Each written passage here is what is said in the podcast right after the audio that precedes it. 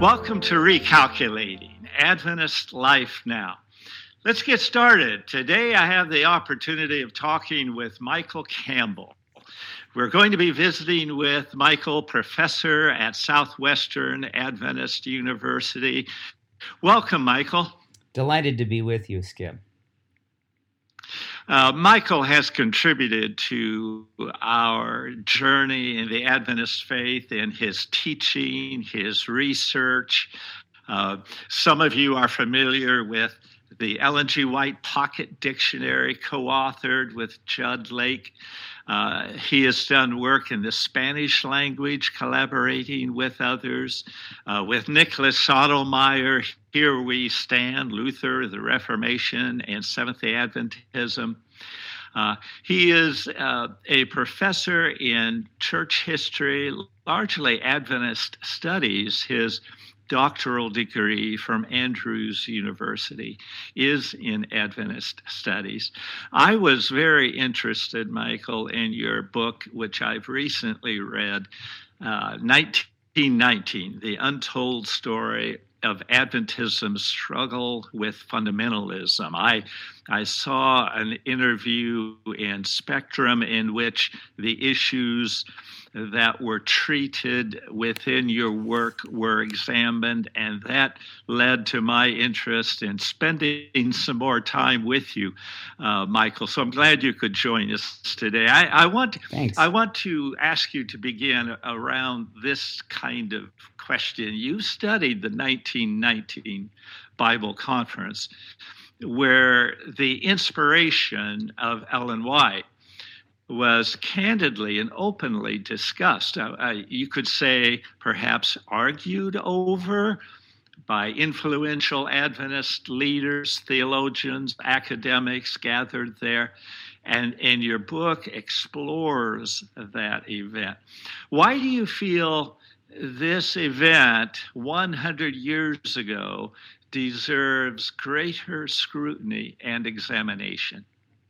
Well, great question, Skip uh, a lot of different ways that I could answer that, but I think at its core, the whole event of the 1919 Bible Conference and what took place there really boils down to a question of hermeneutics or how do you interpret inspired writings. And with regard to Ellen White, I think not everyone realized that this would be a conference of that magnitude because when they had the list of topics, Ellen White wasn't even listed. But now, with hindsight, we can look back and recognize that this was the first major gathering to discuss how to properly interpret, back to hermeneutics, um, how to correctly interpret inspired writings, notably, of course, Ellen White's writings. And thus, it became the first major uh, conference where church leaders uh, discuss Ellen White's authority and interpretation of her writings after her passing away four years earlier. So, in a nutshell, I think that's really why this conference matters. And the fact is, is that as Seventh Day Adventists today, you know, we continue to have a myriad number of issues and challenges, but at its core, I would suggest that hermeneutics, how we interpret these inspired writings, remains an ongoing challenge. Maybe not quite in the same way as 100 years ago, but uh, in various ways that the contours uh, of how we've interpreted in hermeneutical battles through the 20th century. Uh, thus, I think there's some lessons that we can learn from a century ago that uh, are very pertinent for the church today. And uh, Michael, I was interested to reflect on some of the significant discussions of that conference. In, in that time, 1919, uh, what was happening on the stage of uh, world history with the conflict of World War One. Evangelists were drawing conclusions and offering biblical interpretations. Um, can you reflect on some of the significant discussions of the conference?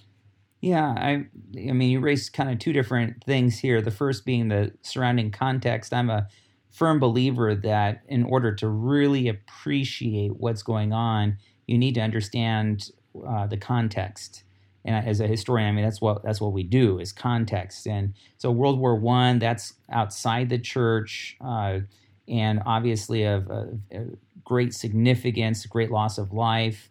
Here, all this modern technology, and people are now able to use and harness that to take away life in an unprecedented way.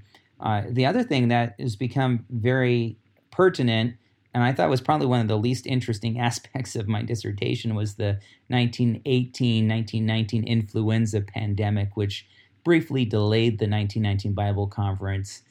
And here you have again an even greater loss of life. So there's a certain, uh, uh, or I should say, a great deal of, uh, of uncertainty, of anxiety within the wider culture.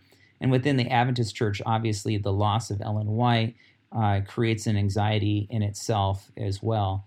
Uh, so that's that's really kind of the broader context within the Bible conference itself. I, I kind of have argued at various times that it should be really called a, a prophecy conference because World War One framed it so so much so that uh, during the war, as you uh, alluded to, that there were a number of Adventist evangelists who were jumping on the bandwagon of, you know, hey, this is the end, Armageddon, uh, especially using a lot of terminology related, related to Daniel 11 with the King of the North, King of the South.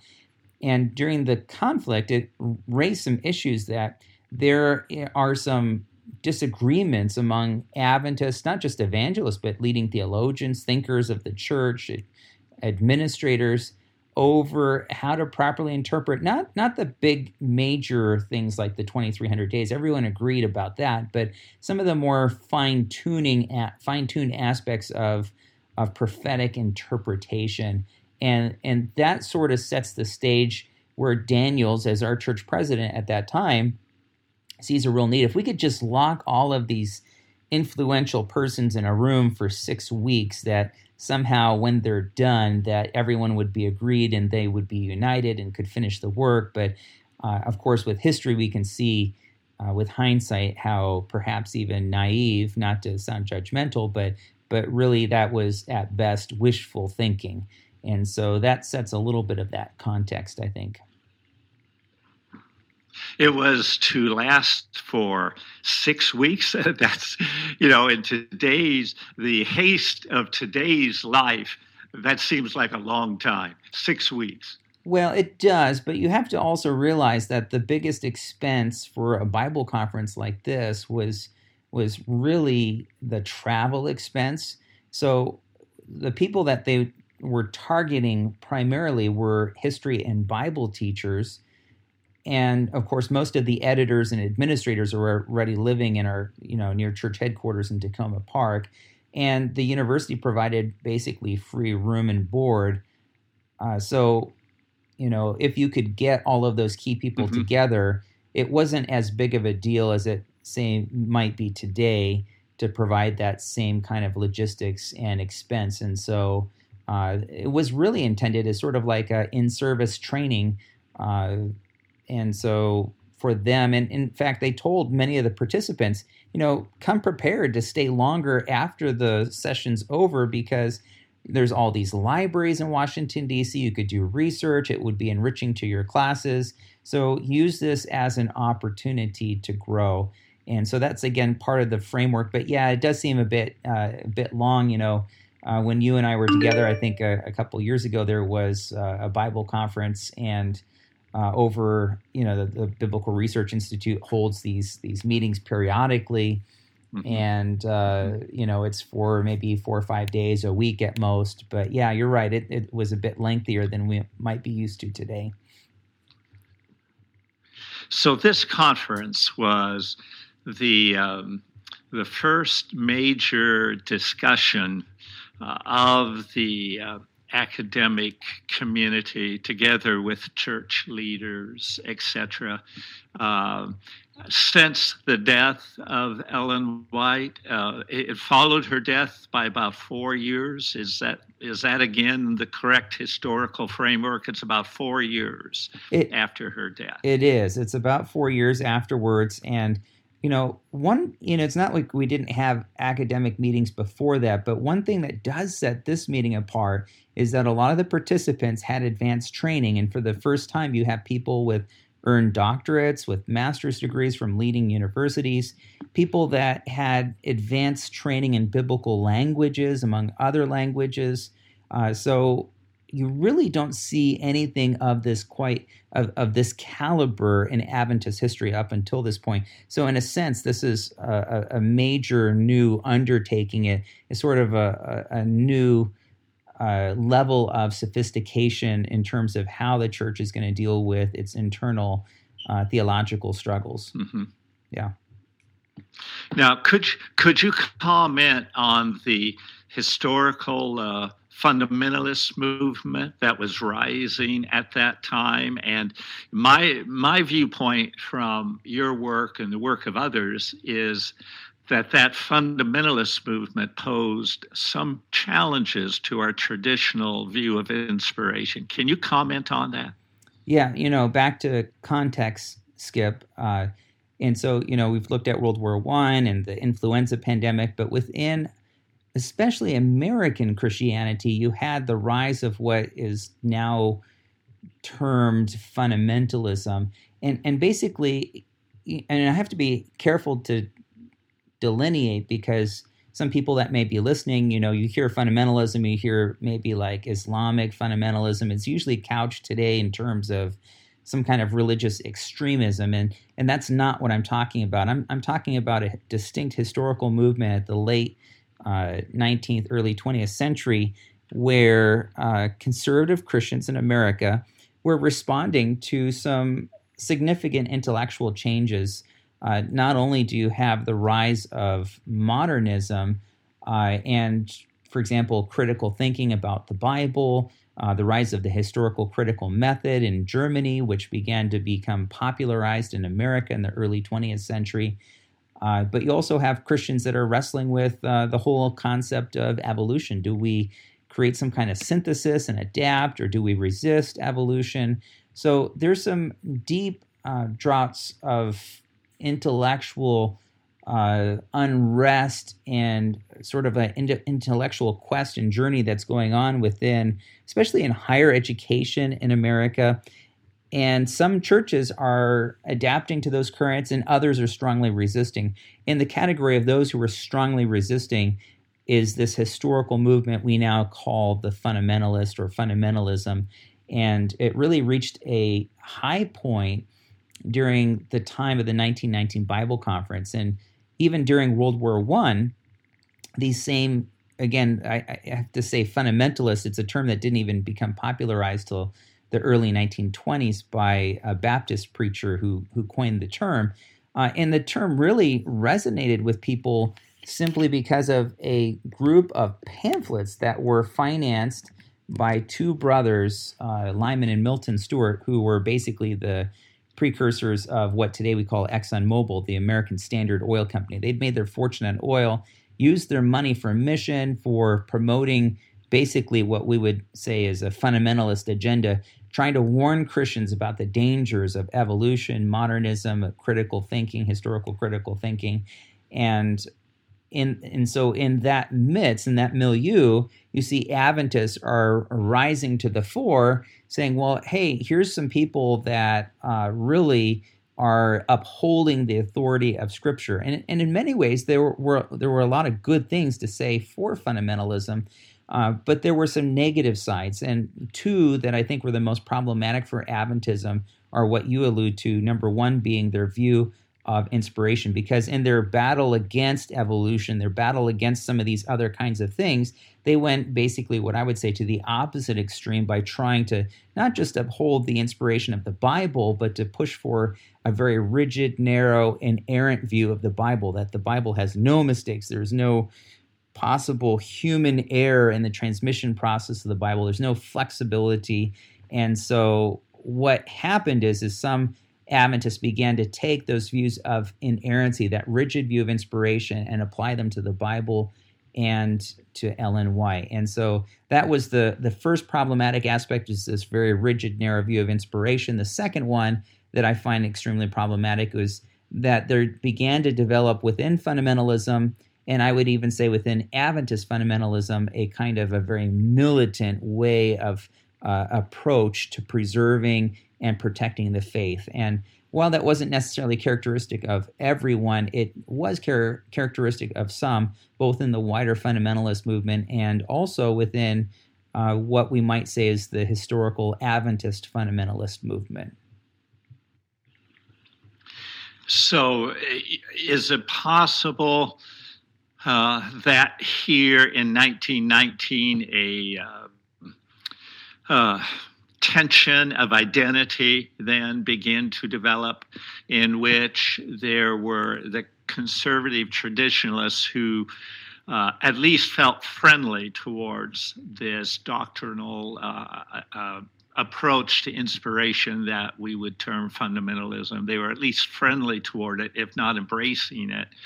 And the mainstream traditional view of the Adventist uh, uh, view of inspiration, which which the the more conservative who would lean towards, and Michael, I'm, I'm probably interpreting this out of a bias. So take my pondering as an opportunity to clarify.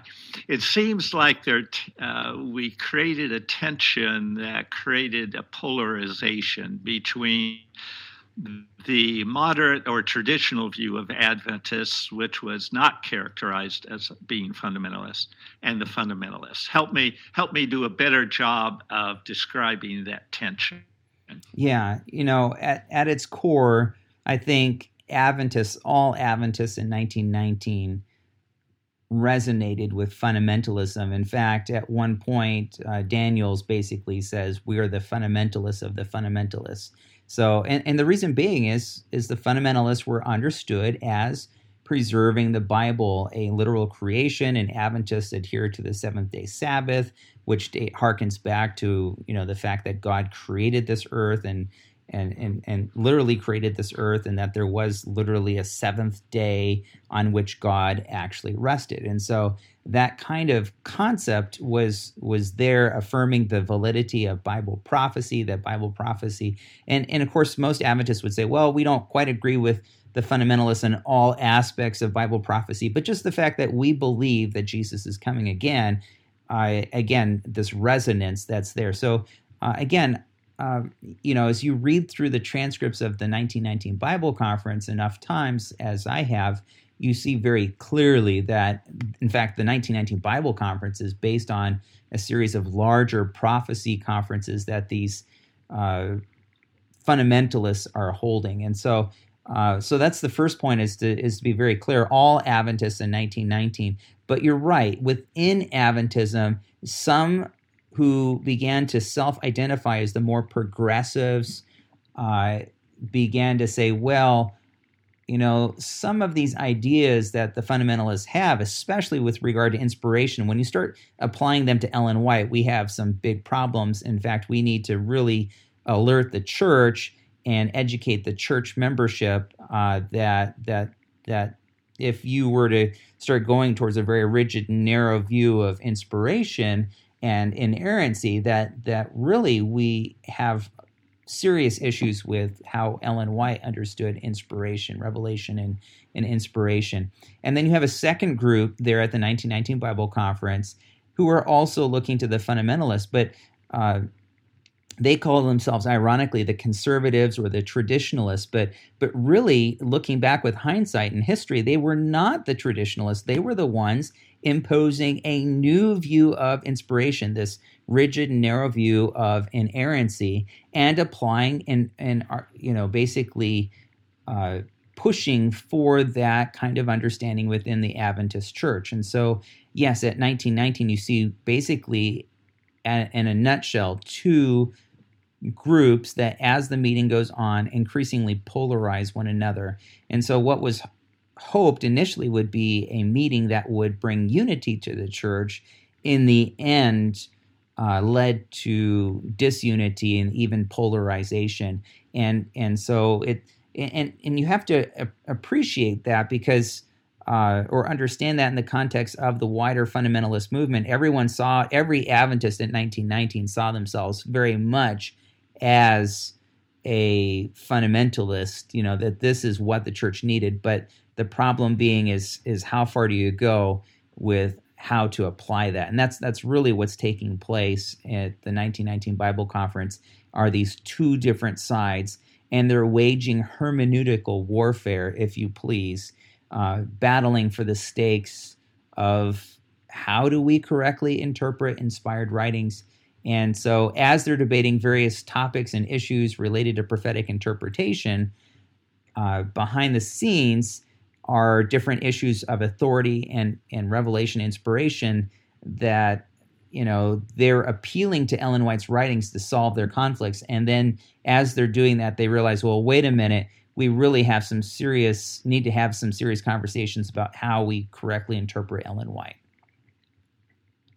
Now how did the transcripts uh, themselves of the 1919 conference come to be at least uh, away if not lost for all these years?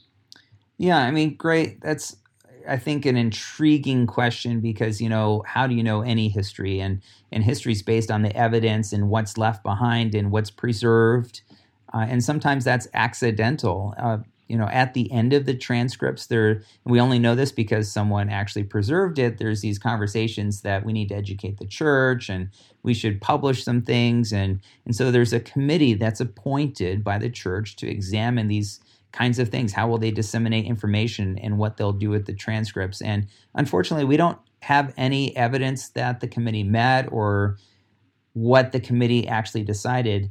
Uh, what we do know, however, is that I mean, there are some portions of the minutes, uh, for example, some of the devotional talks that Prescott actually later publishes in a book form. So it's not like everything that happened at the 1919 Bible Conference was somehow hidden. The best way I have tried, that makes sense to me at least, is that basically the transcripts were forgotten. And, you know, they were in the basement of the General Conference. There was no organized system. Someone put them in a box.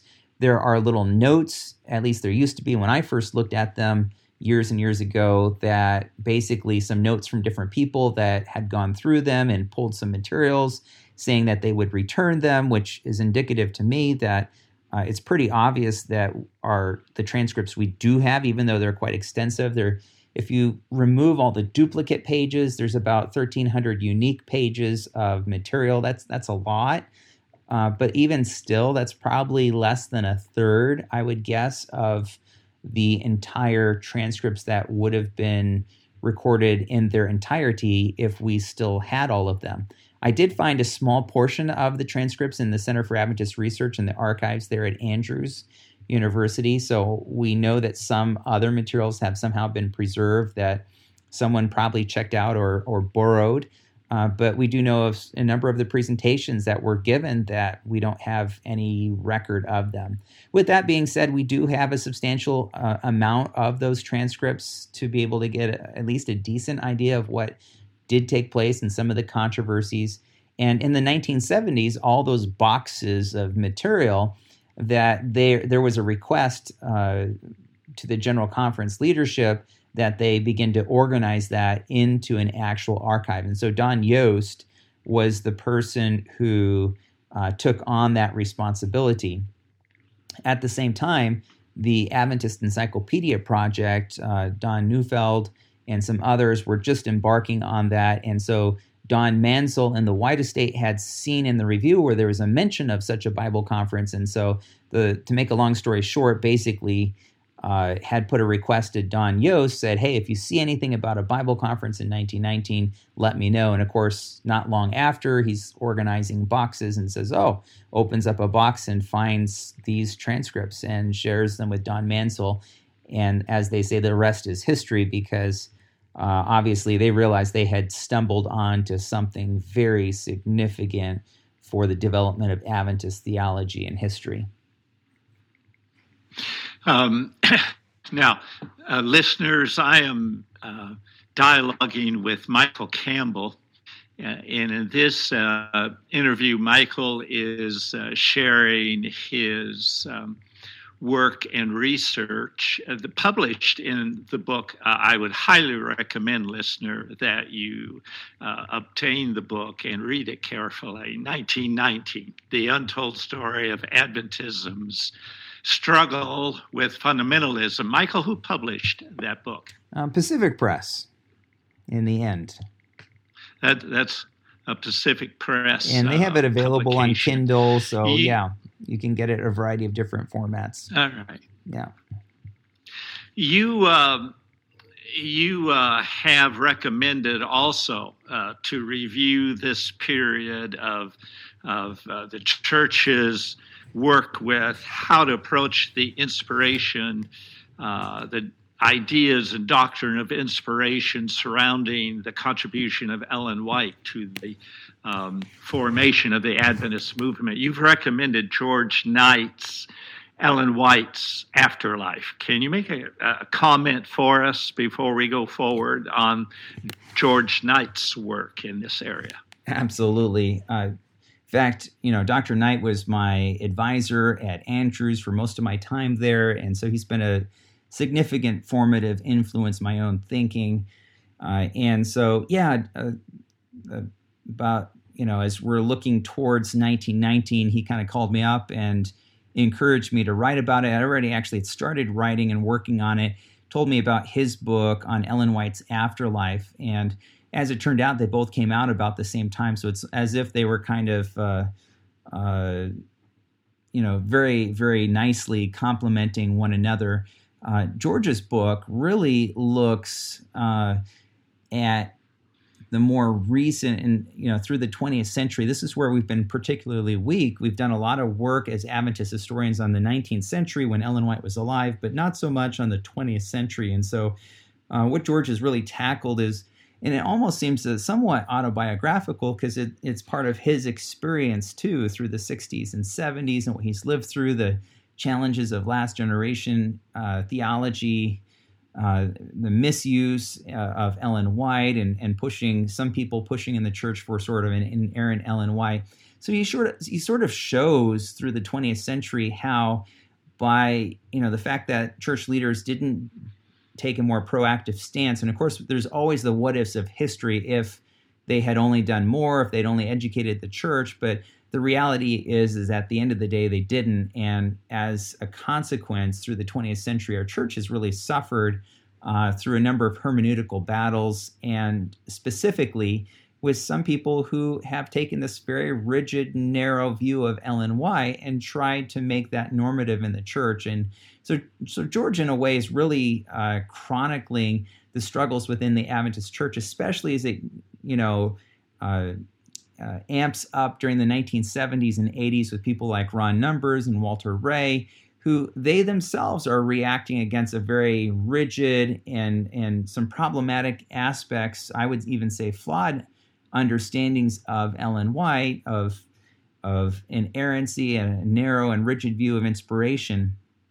And so, in a way, uh, what George does in his book, and I highly recommend it, as, as you say, because it shows the consequences of what has happened and the struggles that we've had through the 20th century and and why hermeneutics and why how we interpret Ellen White matters. It, it makes a difference. It still makes a difference. And and so if, if anyone doubts that, just read George Knight's book.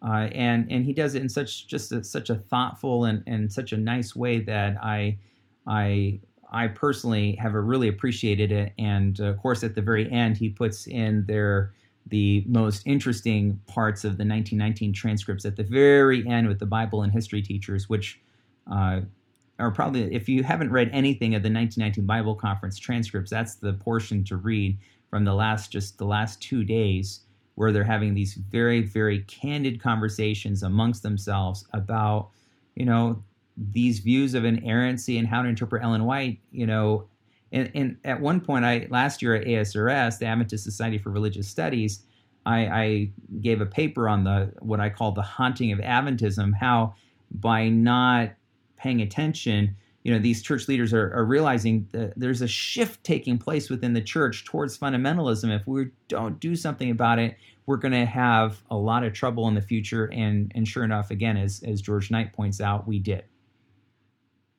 Yeah, Michael. Um, as I have read uh, some of your articles and work on the 1919 um, Bible conference, you you you kind of sound a prophetic voice, if you will.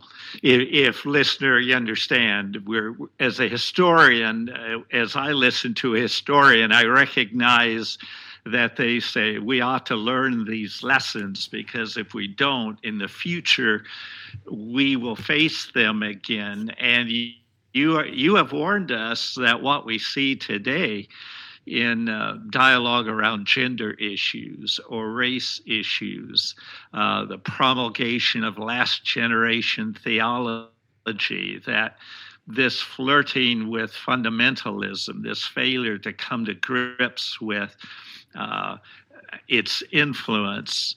Uh, that it would bring us to this place we are today. I, so I, I, I, as I listen to you, I'm hearing you say that if we would examine what was going on in 1919, we would be better prepared to be less judgmental, to we'd be better prepared to not shift to one extreme or the other in the midst of this dialogue.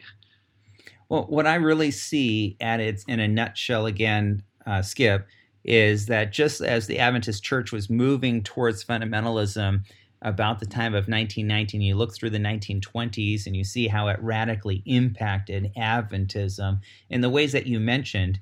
In a way, what's become very popular in American Christianity again is sort of this neo fundamentalism that we're seeing within the broader uh, conservative Christian world. And uh, as that becomes in vogue, uh, we begin to see that once again, Adventism is struggling with the same issues um, at its core. Will we become fundamentalist again? Is that the direction for the future of the church? And just as in 1919, uh, church leaders recognized that it was extremely disturbing and problematic, the reality is is that those same kinds of things. Obviously, the personalities have changed, the specific issues have changed, but underlying it are these um, core hermeneutical issues. And at stake is the future of Adventism and Adventist identity. Will we uh, basically, you know, will the church become fundamentalist? And what kind of view of Ellen White will, her legacy and her authority, will we have in the denomination? Mm-hmm. So, as you continue to study and think about the 1919 conference and all of the uh, scope of Adventist history, this is part of the takeaway, isn't it? Are are there any other perspectives, Michael, on the takeaway from the 1919 conference that you think uh, we ought to pause and and think carefully about. Uh, you, have touched on that, but anything else in that area? Yeah, you know, on a more pragmatic level, I mean, I know you've been a, a pastor and church administrator as well as a teacher for many years, and you know, I, I've also you know spent time in pastoral ministry, so I kind of have this pastoral uh, pastor's heart approach to some of these kinds of things, and and you know, as I was studying this, it, it seemed that, you know, on a very, very practical level, we as Adventists struggle with this. You know, how many of us go to a Sabbath school and uh, have have seen where people begin taking sides and and throw out their list of Ellen White quotes and or sometimes they call them Ellen White grenades and try to see you know who's left standing yeah. after all the dust settles and so we have this tendency where we tend to push each other and as we do theological warfare that even in fact it seems that the people that we're closest to i mean isn't this true in life that we tend to push farthest away and here within Adventism, we have so much that we can agree on as brothers and sisters in Christ, and yet these little differences, we allow them to push um, push one another and polarize one another. And so, how we do theology matters. Um, theology matters. Good theology matters. It makes a big difference. And but at the same time, uh, also there's a certain aspect in how we understand. We, sh- as you know, as Adventists, we have a responsibility to listen to those we disagree with, and what are the reasons why to try to understand one another better. So. I think one of the takeaways for me on a very practical level is recognizing how we go about. You know, George Knight, one time he told me, he said, you know, there should be an 11th commandment thou shalt not do theology against thy neighbor. And uh. I've thought about that many times because, uh, you know, we have a tendency, if we're not careful, that we can push each other farther away. So we should listen to those we disagree with, try to understand, and, and of course, recognize uh, those different approaches uh, and assumptions that sometimes we may not even at first recognize that make a profound difference in how we interpret the Bible and how we interpret Ellen White. Uh, that's very good counsel, Michael. Man, I, I wish we could come to a sense of um, appreciation of the tension as we uh, work with issues of inspiration and revelation, and as we consider the formative contribution to Ellen White's ministry, her writings, her teaching, uh, among those who helped launch this movement. Yeah, I wish we could come to a, an appreciation of one another without this polarization. Maybe I'm a bit naive to hope we could do so. Maybe it can also give us a sense of humility too. That uh, uh, before that, you know, we always have the correct interpretation. Uh, that maybe we should temper our enthusiasm just a little bit uh, to recognize maybe there's something we can learn from those around us too. Ah, very good, Michael. Well, listener, um, we've been lis- uh, listening, visiting with Michael Campbell, uh, professor at Southwestern Adventist University. Uh, his recent uh, book, 1919 The Untold Story of Adventism Struggle with Fundamentalism, uh, Pacific Press publisher uh, yeah, get hold of it and read it. It's an important contribution to our understanding. Uh, Michael, thank you for being with us today and uh, sharing your thoughts with us. Thanks again for having me. And uh, listener, in my life experience, uh, I have encountered um, within our Adventist family people uh, who have found security in a very clear understanding of uh, what seemed to tend towards a fundamentalist view of inspiration, and at the same time found encouragement and hope from those whose views were much broader. And uh, it, it calls me in my own personal life to be grateful for the breadth of the witness of the Adventist Church, to not despair, but yes, to keep to keep focused on Jesus.